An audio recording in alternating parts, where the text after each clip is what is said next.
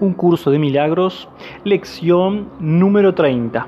Pero antes de arrancar con la lección, recordar que el propósito del libro de ejercicios es entrenar tu mente de forma sistemática a tener una percepción diferente de todas las cosas y de todo el mundo.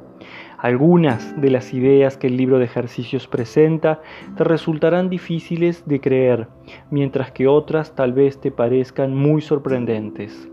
Nada de eso importa. Se te pide simplemente que las apliques tal como se te indique. No se te pide que las juzgues. Se te pide únicamente que las uses. Es usándolas como cobrarán sentido para ti y lo que te demostrará que son verdad.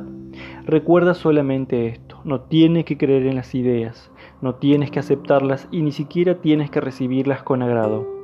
Puede que hasta te opongas vehementemente a alguna de ellas nada de eso importa ni disminuye su eficacia. Pero no hagas excepciones al aplicar las ideas expuestas en el libro de ejercicios. Sean cuales sean tus reacciones hacia ellas, úsalas, no se requiere nada más. Y ahora sí pasamos a la lección número 30.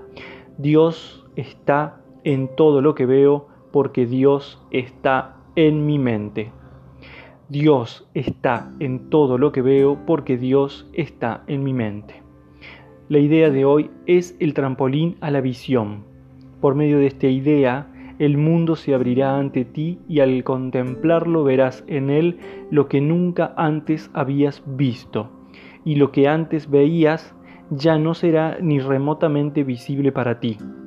Hoy vamos a intentar un nuevo tipo de proyección. No vamos a tratar de deshacernos de lo que no nos gusta viéndolo afuera. En lugar de ello, trataremos de ver en el mundo lo que está en nuestras mentes y lo que deseamos reconocer se encuentra ahí. Así pues, estamos tratando de unirnos a lo que vemos en vez de mantenerlo separado de nosotros. Esa es la diferencia fundamental entre la visión y tu manera de ver. La idea de hoy debe aplicarse tan frecuentemente como sea posible a lo largo del día. Cada vez que tengas un momento, repítela lentamente para tus adentros, mirando a tu alrededor y tratando de comprender que la idea es aplicable a todo lo que ves, ahora o podrías ver ahora si estuviese al alcance de tu vista. La verdadera visión no está limitada por conceptos tales como cerca o lejos. Para que te vayas acostumbrado a esta idea, trata de pensar, a medida que aplicas la idea de hoy, en cosas que estén más allá de tu alcance visual, así como en aquellas que de hecho puedes ver. La verdadera visión no solo no está limitada por el espacio ni la distancia, sino que no depende en absoluto de los ojos del cuerpo. La mente es su única fuente.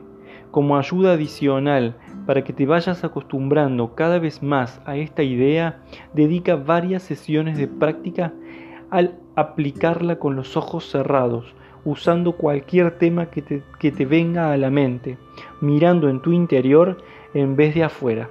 La idea de hoy es aplicable por igual, tanto a lo uno como a otro.